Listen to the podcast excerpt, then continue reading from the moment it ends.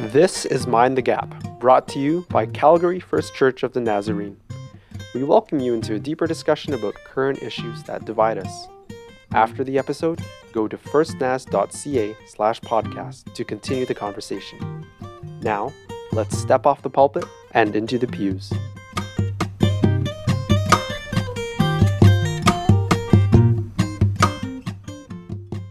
I'm joined here with Pastor Brian Roller again and Swamal Ranasinghe.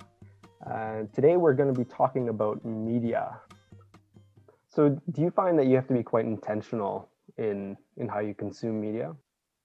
Yeah, I'll jump in first, I guess this time. But I, you know, for me, I, I am quite intentional about it. Although, again, my I think my engagement with all these different sources of media, I don't think I'm nearly um, as deliberative as Swamal is, and I'm not as aware of what those are and probably don't really know a whole lot about them. But when I do engage, uh, I do think my critical thinking cap is on all the time.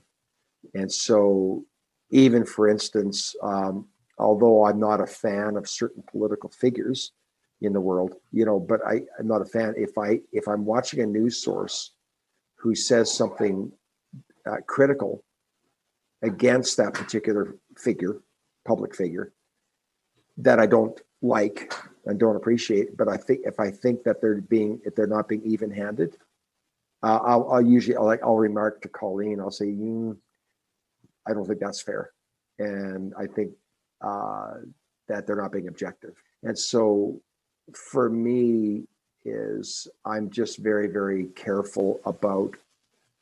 I don't quickly accept just what I'm hearing. I take it in and I'll reflect upon it. And if I'm really interested, I'll go and do some further research on it. But I, I don't just, I can tell you right now, I don't just uncritically accept it. And so the other day I was watching CNN uh, online. It was it's just it's the CNN news feed, right? And it had one of the um, stories had something to do with misinformation coming out of the Biden camp. I forget what it was concerning. One of you might know, but here it is. It was CNN.com talking about misinformation or disinformation coming out of the Biden camp. Now you would expect to hear that coming out of the Trump camp. Coming, you know, but it wasn't, it was about Biden. And so I thought, well, that that was interesting to me. That if they're going to fact check, they're not just fact checking the conservatives, you know, or the Republicans, they're fact checking the Democrats too. And so I was pleased with that. Yeah, and, and I, I think it's interesting that we're like our, our assumption is that a news media outlet has to be a certain bias. Like we know what we're going to expect from this camp and what we're going to ex- expect from this. And and that seems that seems odd to me. We would expect that. So like mm-hmm. you know you know what can we actually trust? Is there is there an, a media outlet out there that is not biased? Yeah i mean if, if i can jump in just I think the question of bias, but also Brian's point about not just critically accepting what is being told. Uh, that's that's an important piece to keep in mind. I think is that everybody has, like all of us as individuals, have ways, have different sort of lenses in the, so the way we we approach the way we see the world like we interpret it through different lenses which are shaped by sort of a, a myriad of different factors like the, the experiences we've had uh, upbringing places we've lived you know uh, things that we've absorbed education mm-hmm. and so mm-hmm. on right and mm-hmm. so we all sort of have different ways of looking at things and i mean we see this in the bible as well right where uh, you can see some of the authors of, of the of the of the gospels like for example like Matthew, Mark, and Luke, John, uh, all come from very different places, you know, uh, and and they all sort of have different goals as well when they're writing their gospels because they're trying to communicate to different audiences, right.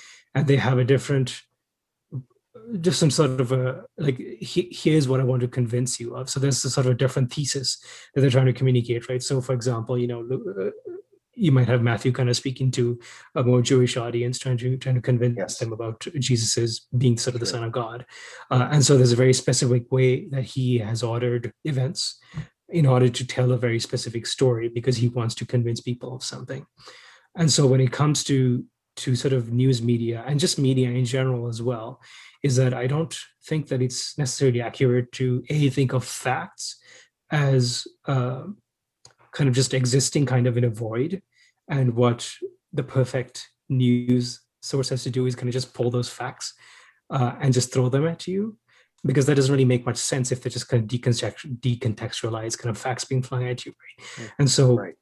just like the writers of the gospels as well like uh, any any kind of media source or any kind of person who's who's trying to communicate something they there's always a sense, way of like arranging facts in a certain way the way you sort of shine a light on the fact could be you know different. The angle could be different right. depending on what sort of story you want to, you want to communicate and, the, and right. the kind of lens that you're bringing to it as well. And it's not so, one's right and one's wrong.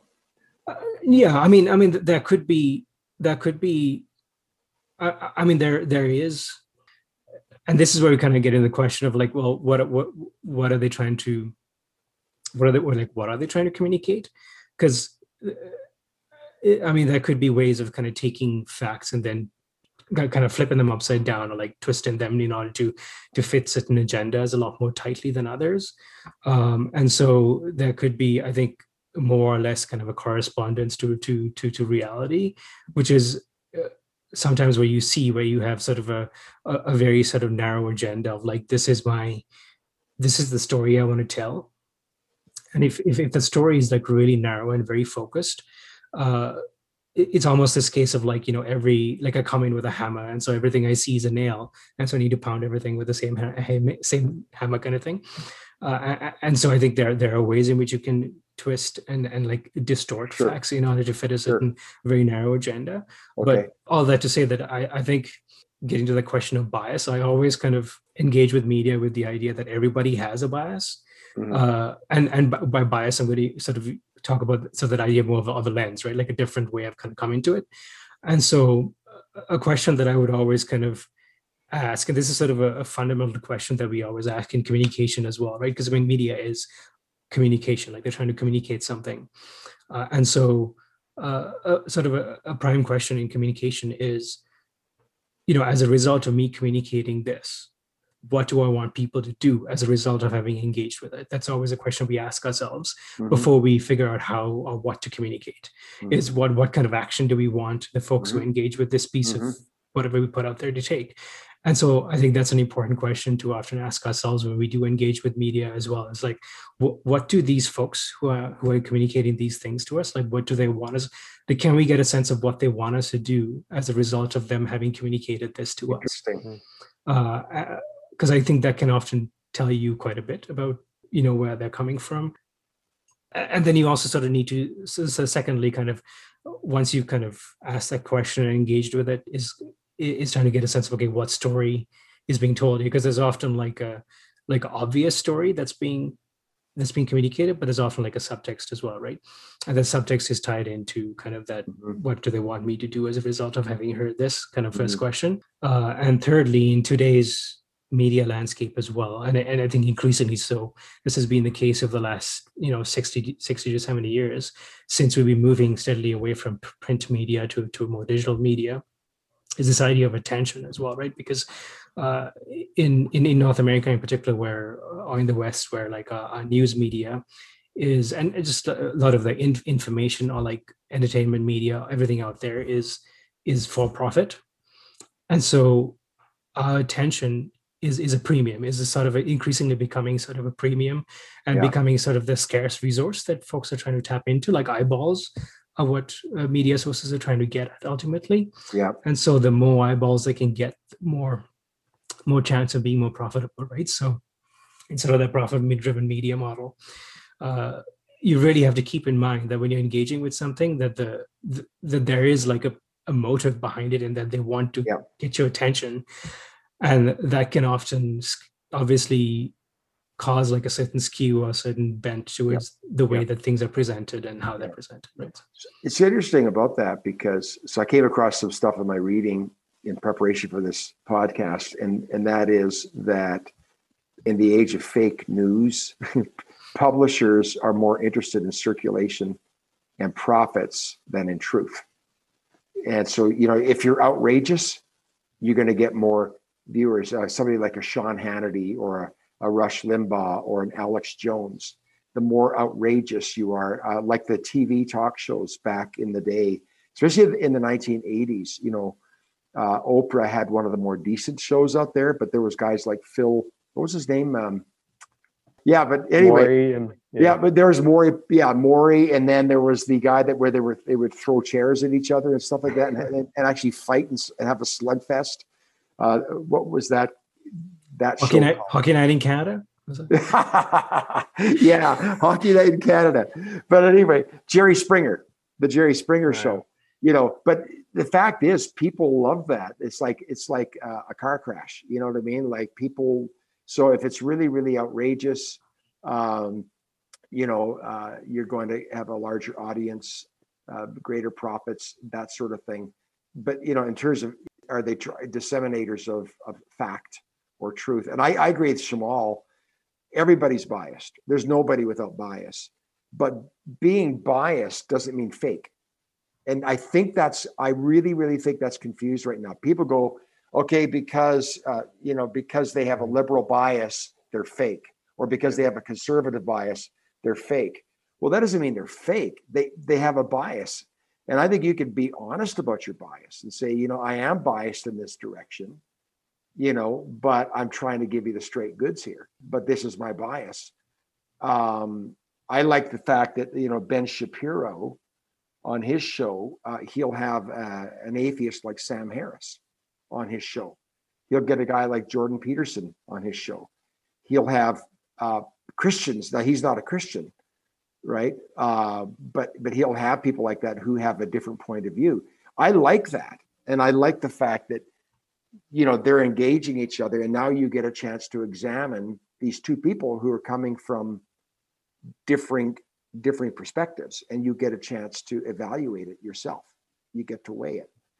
Um, so I'm interested in those kind of things, and I do watch that kind of stuff. So I'll go onto YouTube and I'll even just watch a debate between a theist and an atheist, you know, because uh, I think there's something that can be learned. Brian, what's your take on fake news? You know, there are people, and I think maybe for the sake of ratings and stuff, that they are circulating disinformation. You know, so it could be about the the U.S. election in 2020 and that the election was stolen. And then you you have, and I have watched, and I'm sure you guys have seen, there are these people who are the purveyors of this narrative that it was a stolen election, um, and a lot of just fraudulent stuff that was going on, and people just who want to believe that will just accept it uncritically, you know, and that's really concerning to me. And then using uh, using terms and phrases like fake news, you know, just because I don't agree with it, I'm going to call it fake. As soon as I don't agree with an opinion, I just immediately call it fake. Um, I think there's just something wrong with that, and I feel like, um, you know, that's what we have to try to help people with. And I don't know if we could do that tonight, but I feel like how do we help people to know where they can go? Because I don't, I don't know. Like Shamal, I'd ask you, like, is there like, is it a matter of just going to particular sources of information, or is it a matter of going to many sources of information, and then analyzing those, and and then coming away with your own point of view on it? Yeah, I mean that's one of the interesting things about the age we live in, right? Because it's it, it's like with with the with the internet and with the movement of uh, sort of the what we call the knowledge economy and so on uh, it's like data and knowledge is available it's like drinking from a fire hose like everything's just there uh, honestly at your fingertips right like like with a, with our little with these like with these phones like these phones have more computing power and more sort of knowledge uh, data processing capacity than like the the spaceships that flew, all the computers, yes. all this, all the computers that operated the spaceships. Incredible, that, that isn't flew, it? Yeah. Right. You know, yeah, Neil Armstrong to the moon, right? And so like there's so much power at our fingertips in terms of data processing and and like digital knowledge engagement. So it's so it's almost not a, a question anymore of you know like finding the finding the information or finding knowledge, but it's more about how you engage with the knowledge and how you critically Okay. how you critically sort of assemble a, a, a framework that So it isn't just going to the right sources, it's how you engage whatever sources you ha- have. no exa- exactly exactly right no exactly because i mean i mean you mentioned some of those those shows from the 80s Yeah. and the thing is talk shows still exist today Mhm. but like the way they're conducted has has has morphed and changed as well right? Because they Mhm. they tend to be much faster paced and there tends to be like quick cuts here and there. Yeah. and you, you often don't get like deep dives into to into a topic like you'll just get like uh, you know like a quick move from here and there and so on which you know interestingly like i'm, I'm, I'm sure you're familiar with with marshall mcluhan's some, some of the work that he he's done you know this idea of hot hot and cold Yep. Uh, Communication. Yeah. communication, right? Yeah. Uh, and so hot being the more sort of sources that tend to give you sort of a deep, full kind of picture of things, uh, but th- that don't necessarily fully invite you to to complete the information. So like radio and and sort of his in his sort of frame framework. Uh, his construction was that you know like hot media uh, hot communication types like like print and and radio tend to sort of give you like a full kind of a picture and, and you just kind of listen and absorb whereas the cooler types of, of, of information sources are like, sort of invite participation Well, and im- immersing yourself into the picture right yeah, but and it's interesting because like the hot communication is is is the one that's more pervasive, deeper. Is that what you're saying? yeah Yeah, I, I always get them confused. And cool communication would be something that's more like visual in Mhm. nature. And okay, like television yeah yeah, because it's interesting because in the church they were saying this is what people want now. So the church needs to go in that direction. So what we need to do is entertain people, give them sound bites. Don't get don't go too deep. Just give them sound bites because that's what people want. no i mean totally i mean this is this was his kind of commentary of like i was almost more of like a like a typology like saying here's what it is. And then uh, a book that i highly recommend if no one has if, if none of you guys have read it is was written by neil postman who was a media philosopher and is well, this one's called amusing ourselves to death.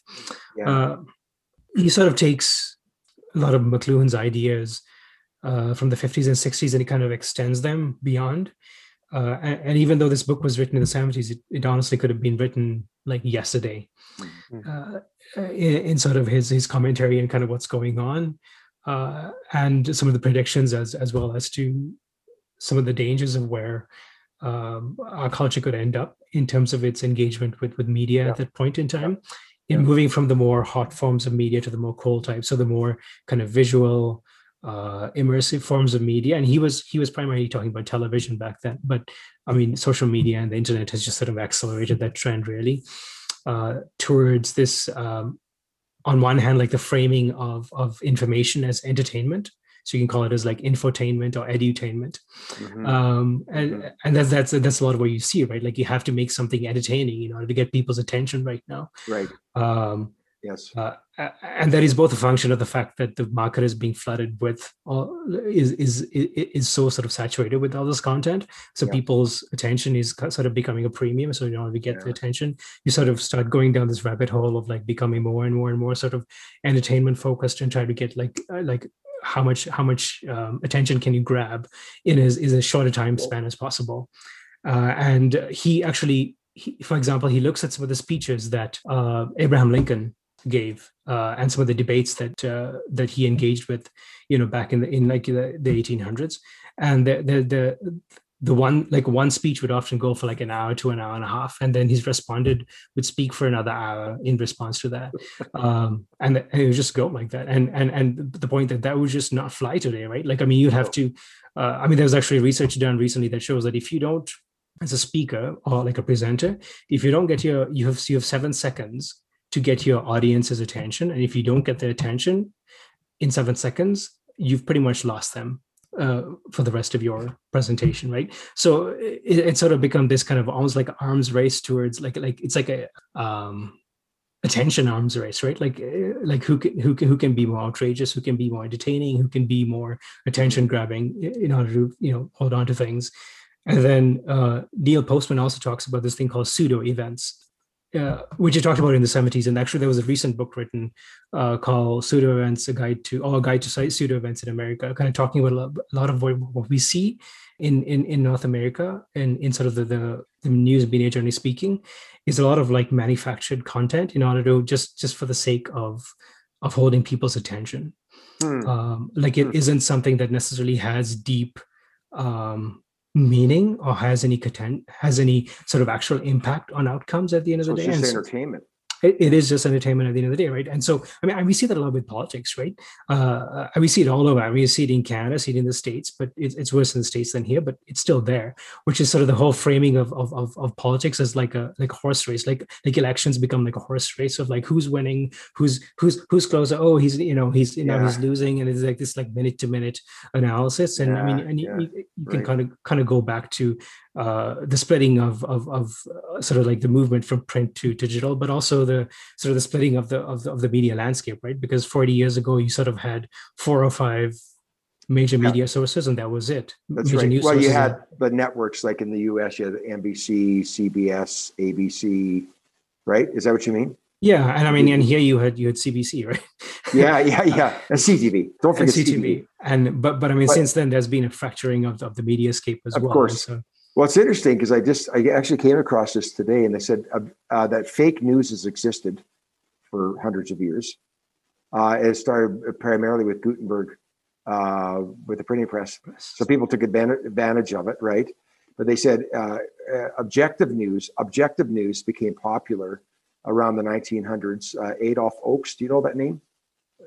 But anyway, OCHS.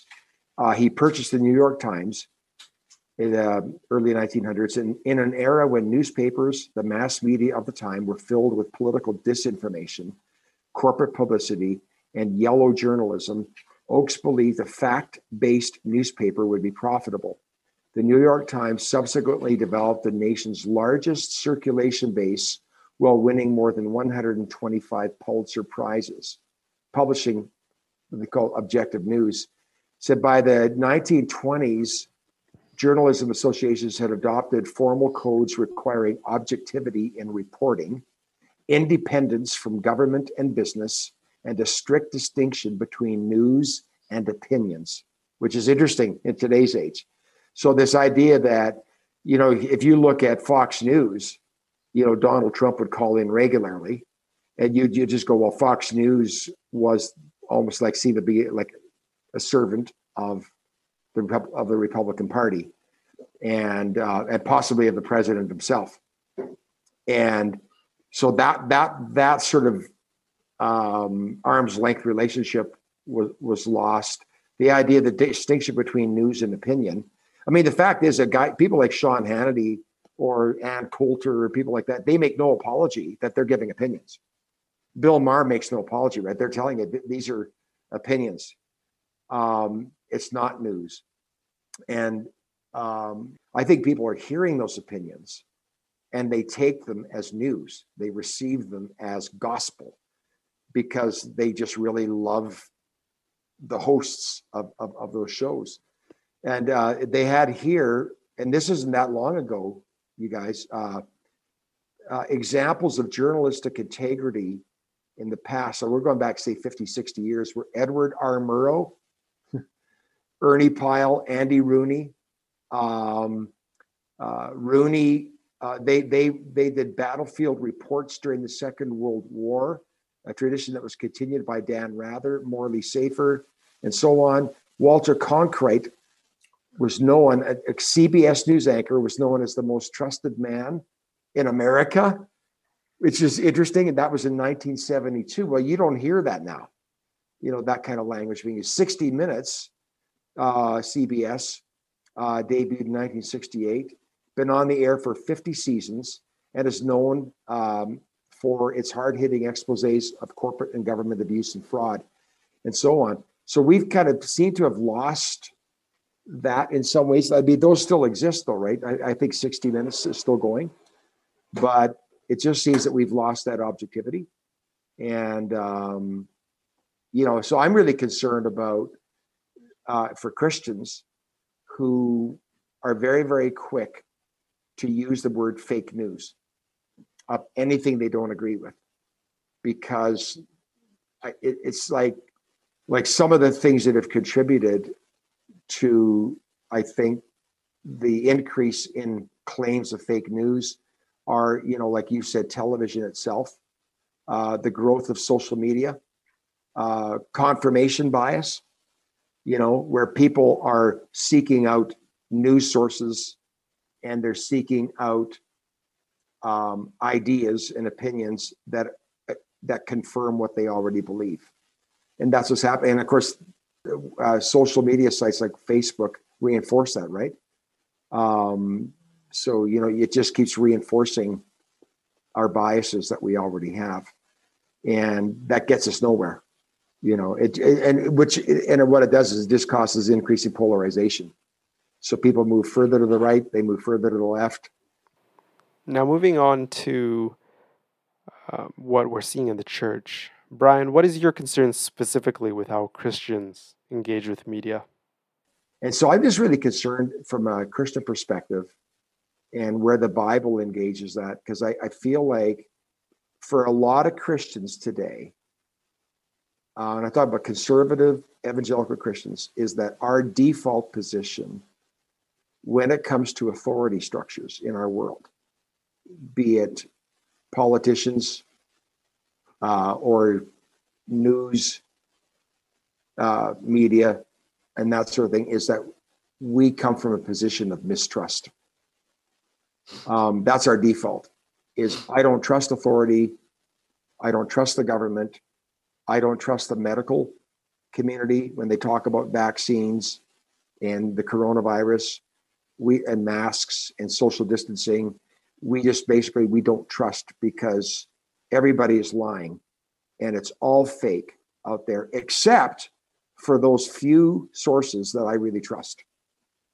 And um, and much of which might be spurious right? So i think that that's really where my concern is is that i think from a christian perspective um, you know First corinthians 4 verse 5 the apostle paul says and i won't get the context for sake of time but he said do not judge anything before the appointed time but wait until the lord comes who will both bring to light that which is hidden in darkness and will reveal the motives of men's hearts. And he said but he says reserve a strong opinion don't be so quick to stand in judgment um, and form quick conclusions on things. Don't jump to conclusions because you don't have all the facts. You don't have all the data that you need. So be more humble about, you know, your opinions that are formed and be more circumspect about what it is you're watching and listening to um, and be more critical in your thinking. But I think that my concern for the, ch- the church and for the Christians is I think we've really come to a place where there's a lot of um, wagging of the finger, you know, uh, and, and, and accusation. There's a lot of accusation. There's a lot of like Pizzagate that happened. That was a fake news thing, you know, where somebody went and shot people because they thought that this pizza restaurant was harboring these children, I guess, you know, who were being trafficked or abused in some way and not a true story. But why is it though that so many Christians believe this? You know, QAnon conspiracies and stuff like that. Because, and I think, why are we so quick to jump on that bandwagon of accusation when the Bible tells us, do not judge? Do not be so quick to judge. If you're going to judge, judge yourself.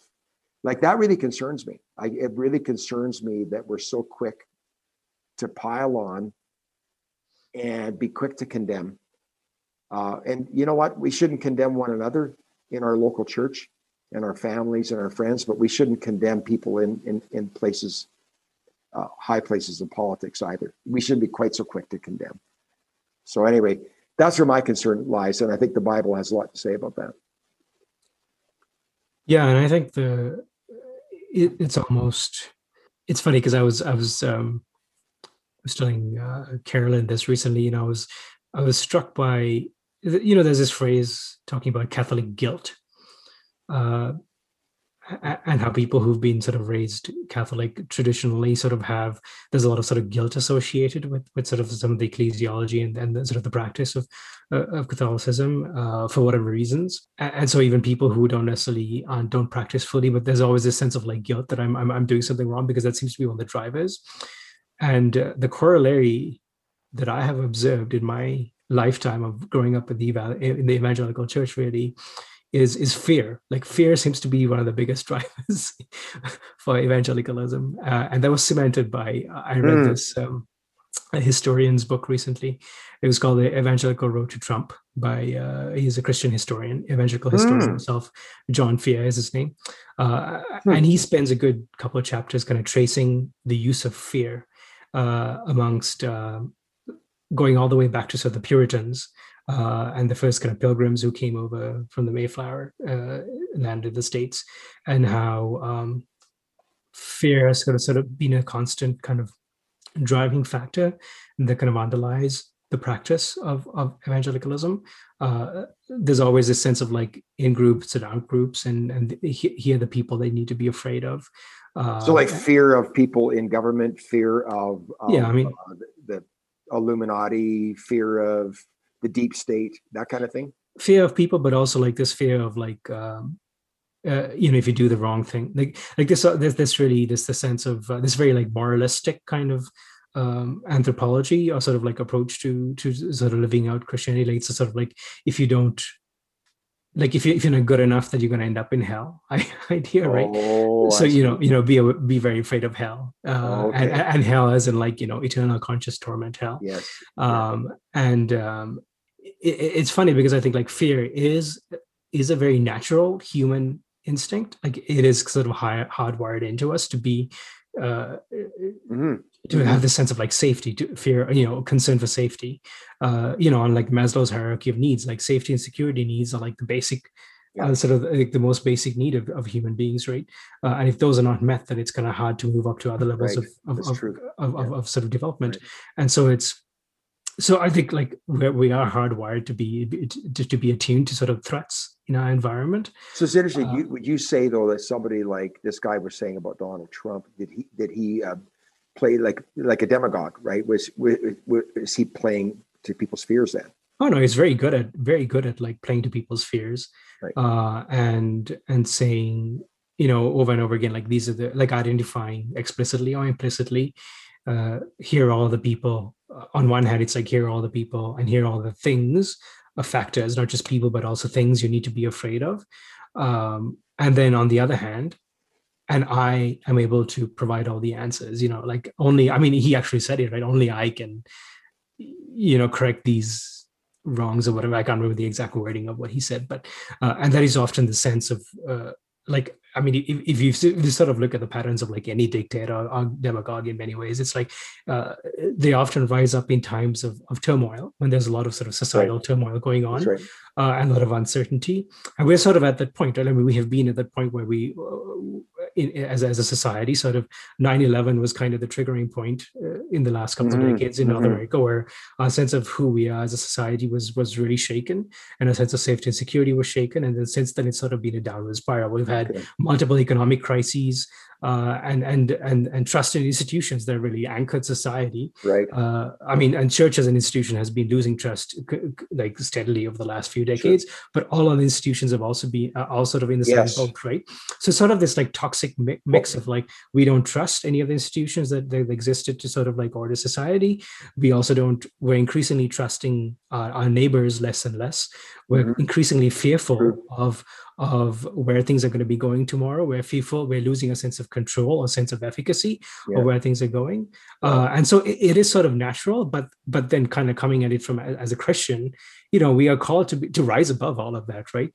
And and the reason we can rise above that is because of it's it's not just like it's an act of will of saying, well, I just need to be less fearful. No, it is because of what it is because of what Jesus has done, right? And God's sovereignty. I mean, and, really, yeah. And, and I mean, I, I, I contrast that with what Jesus like. He tells us not to fear, right? And right. he he says these things are going to happen to you, but don't fear. Mm-hmm. Whereas you know, mm-hmm. there are leaders out there who who would say, you know, these um, Mhm. trust me because i will make these these things that you fear disappear right which is Right. a completely different paradigm It is, and I yeah, I sorry, I was going to say though too that I, I think like I was looking at James here.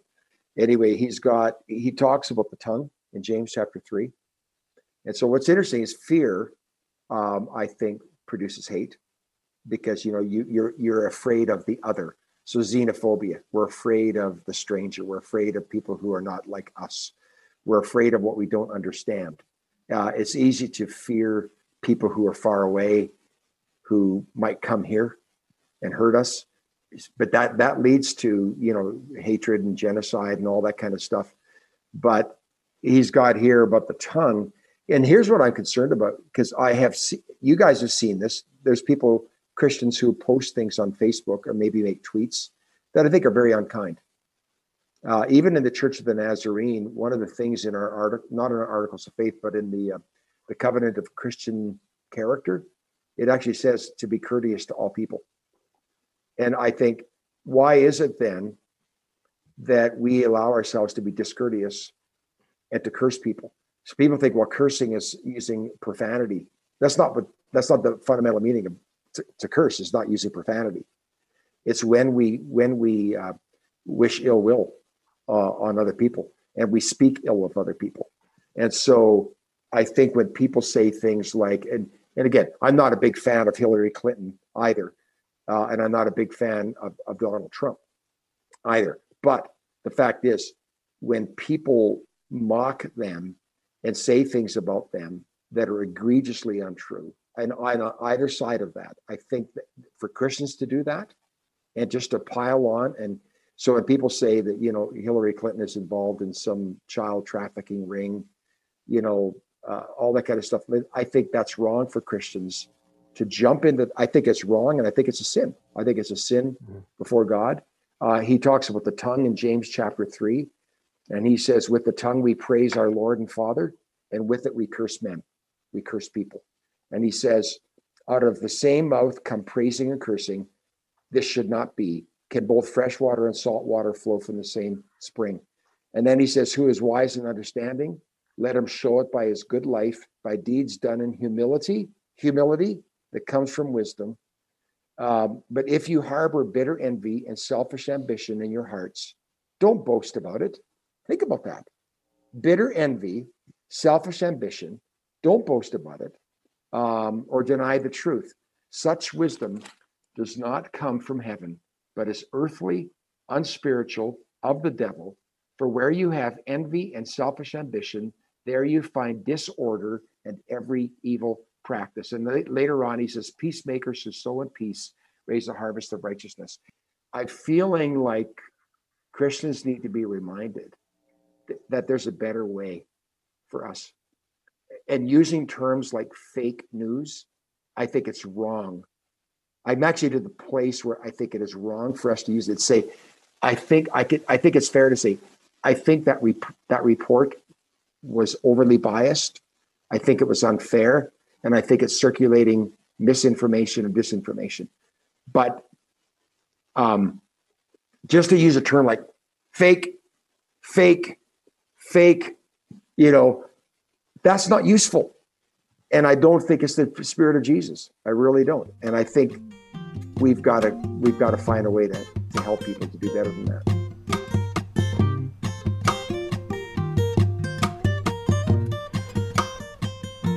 Like we did in the first episode, let's enter into a modified version of the ancient practice of examining. This is an opportunity to take a step back from our busy schedules and let God breathe on us. If you don't want to take part, feel free to skip forward three minutes to get back to the conversation. Think back through the events of your day, or previous day if it's morning for you. I will ask four questions and give you some time to reflect. Where have I felt true joy today?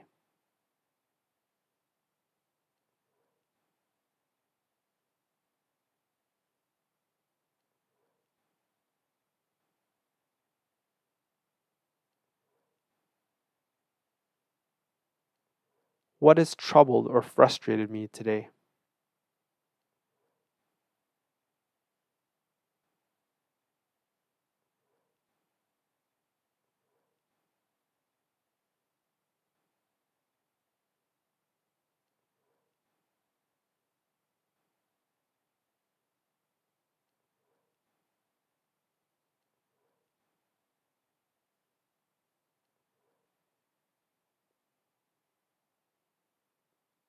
Where did I hear you in the media?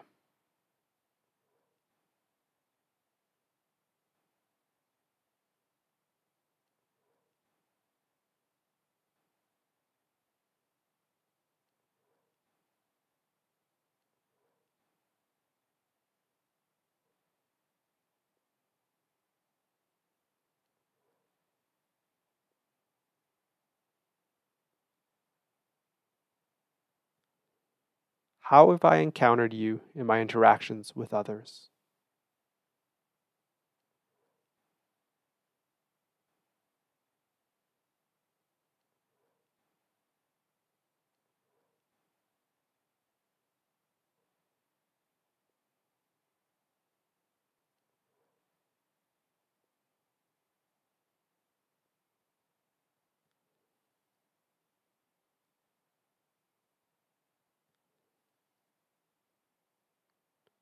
If you need more time, feel free to hit pause and linger as long as you want to.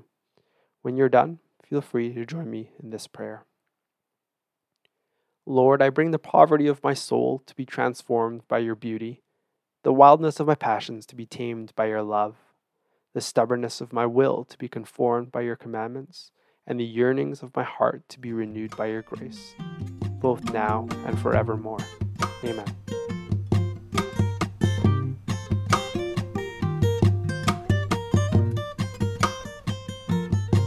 One of the things that, that I think has come across in this discussion is that, you know, engaging with media, like it takes work and it is a lot easier to label something as fake. It is a lot easier to take someone's opinion as fact and espouse that as your own. Right.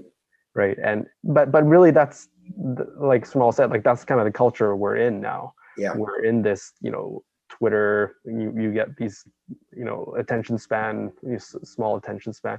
And so it's very difficult to, to engage seriously and it takes a lot of time. So uh, how do we go about doing that? Well, I've just got some, this was just something I found today and some of it Shamal's already said, but just, you know, how to identify fake news is what this was listed as, you know, how to spot it. But I think basically how to sort of, um, I, I guess, vet your sources you know one is identify your biases your own biases and and admit that you are biased. So identify them. Number two check the sources of your information. Check your sources. Uh, the, the third one was confirm that the info that you're getting is reported by multiple sources. So if your source if you're getting that information that you've got that recent information from one particular source and nobody else is saying that yeah, you might want to be a little suspicious about that because uh, it's coming from some dark corner. But I remember in university, and you guys know this, when you did a paper, a term paper, a research paper, you had to have lots of citations. You had your bibliography. And if I just put a paper that just had, yeah, I was talking to my friend the other day and they told me, you know, and and it's all that, uh, that you're going to get an F on your paper. Um, and so the idea was that you know you you furnished multiple sources and reputable sources, and uh, and and that sort of thing. So I think that was one thing: identify your biases, check the sources, find multiple sources. when you're reading, go past the headline. A lot of people that I'm finding, and I've heard this, they'll say, I saw this story about the vaccines, and I'll say, okay, uh, and then they're quoting the headline. They read the first paragraph, and we know people don't read all the way through our emails either, especially if they're multiple paragraphs. So people read the first part. It comes back to what you were saying, Shamal, about the attention span. So I'll say, Can you send that to me? And they'll send it. And I'll tell you, invariably, I will find out they didn't read the whole thing, got it completely out of context. So one of the stories was about vaccines and about the AstraZeneca, whatever. It kills people and it causes blood clots. And it's been a proven fact that the that the vaccine caused it. And I said, "Are you sure that they said they're just? I think they're probably saying it may have. Are you sure that no? It's they caused it." So I looked it up myself. I read it. The jury's out. Was out. They're saying it. It. It. it there might have been a pre-existing condition, you know, whatever. But I think we have to repass the headline. Check the authors and their credentials that they know what they're talking about. Distinguish between news reporting and editorial opinion editorial opinion is one thing, and we see a lot of that like we mentioned, Bill Maher, Sean Hannity, Ann Coulter, you know, all these kind of people, and they're trying to get ratings. Rush Limbaugh, you know, whatever. They're trying to get ratings. But what about news reporting? Uh, I think BBC would be probably a little bit closer to that. And um, use fact checkers if you believe in that. But there's a lot of fact checkers out there. There's fact check, Snopes, uh, Washington Post has a fact checker, uh, PolitiFact, Open Secrets. And I haven't checked all those, but they said there's lots of places where you can fact check if you're really wanting to know. So there you go. Yeah, and I think adding adding to that as well, Brian, there's there's a good like very helpful list as well. Uh, I didn't make it up. Kind of, sure, but but I think like even like expand like extending out on the sort of the whole idea of like um, checking your sources and um, yeah. checking also who like the the like the like who is actually writing these. Uh, and, and, you sort of referenced you know papers that we would write in in university and how we need to cite. And it wasn't just like citations right? Like we could just like cite my next door neighbor bob told me this or i, I read this on wikipedia even. Although wikipedia is increasingly becoming more it's gotten accepted. Better. it is becoming more accepted as, a, as academic resource. Yeah. But it is sort of going to those sources that have gatekeepers uh, that have like quality control right. and have the sort of gatekeepers behind them mm-hmm. uh, that isn't just um, you know anything kind of goes so in that sense uh, you know in terms of news media like it, it, would be tend to be the more sort of legacy media outlets for sure because uh, they have a history of sort of the, the gatekeeping built into their structure and like they that. operate so right. even though you might you might not like what you're seeing and you might not agree with what you're seeing often because again that kind of goes back to what we talked about earlier on about biases that everyone has biases uh, and that there will be by nature of the fact that you're constructing a narrative here when you're when you're reporting even when you when you are sort of factually telling news like there still is a narrative that's being like that's being told here. You might not like it but you still as long as you're conscious conscious of the fact that i think like you're still you're still getting something that is might not be perfect but it is better than a completely unvetted, completely unknown right. a source that's, that's coming right. out of nowhere that has right. you know an obvious axe to grind. Here, at least you kind of have a sense of like yeah. you know where these people are coming from. So that's one thing.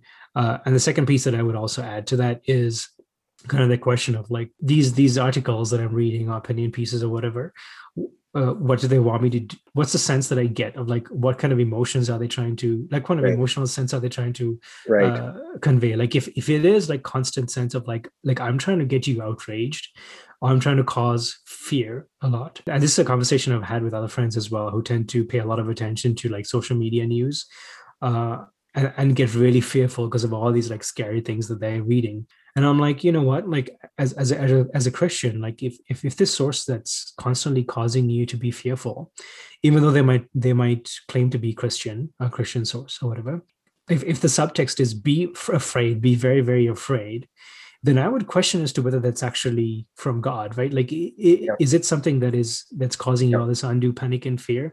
Uh like that's not like is that really from god? Mm-hmm. uh, and is so is that a source that you should be paying attention to uh, and i mean if you if you insist on paying attention to it maybe you just need to uh, right size it right? You know like That's treat right. it with sort of a grain of salt. Uh, like don't don't take it as sort of the well you're being the, manipulated possibly. Yeah yeah right. yeah. Right? Yeah. So i mean in that sense like I, I purposefully even though i i'm aware of what my personal preferences are in terms of you know um, well, you know policy and and politics and all those things like I, I am aware of what I, I prefer but i do i do very intentionally engage with with writers with with journalists and sources that uh, might not be what i would naturally gravitate towards uh, and i and i do it because um, i think it's it's good for me like it, it stretches you uh, in in a good way but but it also helps kind of build empathy uh, of like understanding yes. where folks who yes. I don't always agree with come, come from. And I'm like, you know what? uh, I've often had this where I'm like, I, I might not still agree with your conclusions, but I can see where they're coming from, and I get why right. you are. You can respect. You can still have respect for them. Respect you exactly, and and some of the folks that that I, that I actually respect, who I think are really sure. like have some really good things to say. Yeah. I don't I don't often agree with them, but I I still I, I think their reasoning is quite solid though. And I think there's a lack of empathy, and I yeah. think that's the part of the problem. Like when yeah. we when we make ad hominem attacks on people and start name calling and swearing at them and shouting at them, you know, shouting over people. Mm-hmm. and stuff. Like there's a lack of empathy there. It's like you don't matter, and what you think doesn't matter, and I don't even want you to give give voice to it. You know, and I think that's a real problem in our world. So it's interesting, Shamal, that so you think of a, of a jury. So someone's on trial, and that in the minds of that jury at the beginning of that court case, some of them have already formed a bias, and they're they're, looking at the defendant and they're going, "Boy, he looks guilty. I'm sure he did it. I think he did it. I'm pretty sure he did it." You know, but what they're told to do, sometimes they're told to disregard some evidence, as you know, right? Uh, disregard that last statement, strike that from the record, but it's still in their mind. But what they need to do is they need to weigh the evidence that has been presented to them fairly and as objectively as possible, right? Um, and I feel like that sort of approach to truth, if Christians are about truth, and we're supposed to be, I mean, J- Apostle John, that's a huge thing, like especially like in First John and Second John, and you know um, his his two epistles there. But I think if if we really believe in truth, um, then we shouldn't be so quick just to accept opinions and posts on Facebook and so on. And I think there needs to be more kindness. I can think, I love what you said, empathy. So uh, just my last thing here is we need to test and verify the information that we receive um, to counter prejudice and blind acceptance. But we need to test it, we need to verify it. Uh, so there was a guy who would give a prophetic statement to me sometimes, and he would say, "Test it." He would always say that, "Test that what I've said, what I've said to you. Don't just take it." I thought that's good. That's a good approach, but I feel like we're not doing that enough. Thanks, guys. I, I just want to cap it off. Yeah, I appreciate you guys have highlighted it's our responsibility and calling as Christians to critically engage with media, to be different than how mainstream culture engages with media. And we can't be lazy about it. Uh, and we need to approach everything with humility, empathy, love, and respect. And you give us some very good practical pointers on how to critically engage with our media sources.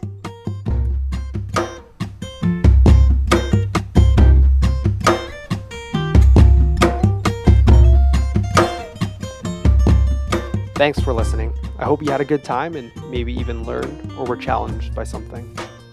We know there's so much more to cover and acknowledge there are many other great perspectives and questions out there and want to hear from you. Go to firstnaz.ca slash podcast, click on the episode and scroll down to the bottom. You can leave a comment or question there or send us an email at mindthegap at firstnaz.ca. We will compile your questions and comments and go through them in a future episode. Now, let's go make Christ like disciples with a heart for God and passion for people.